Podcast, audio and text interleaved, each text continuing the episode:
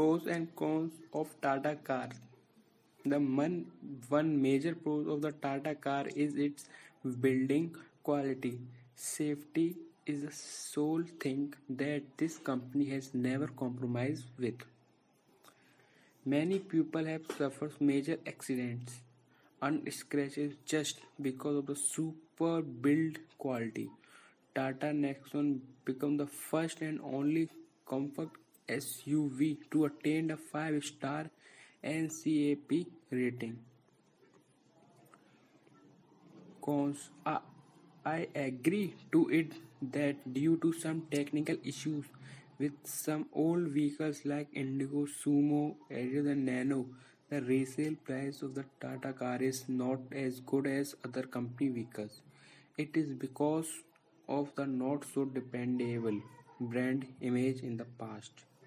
Also because of the Australian and heavy build quality, certain vehicles have a low fuel economy, economy as compared to other vehicles of other company in the same segment.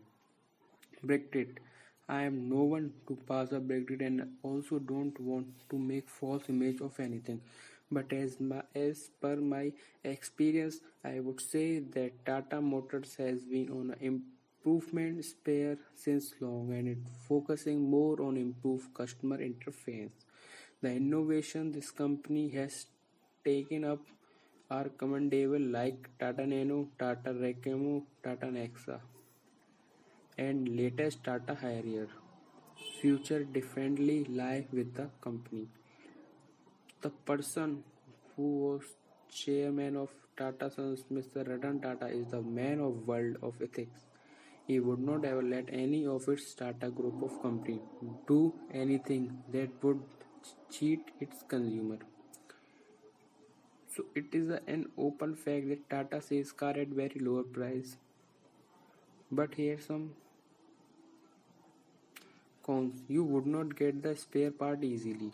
Service gives where Tata is not satisfied. Satisfied. You don't get any resale value. Cons.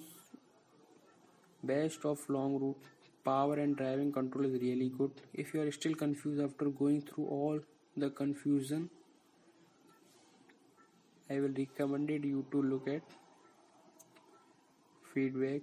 It is really very verified car and bike owner with a whom you can share and get all qualified review. Tata is a homemade brand and has been through its own ups and plus since 1998 when there went into passenger car business.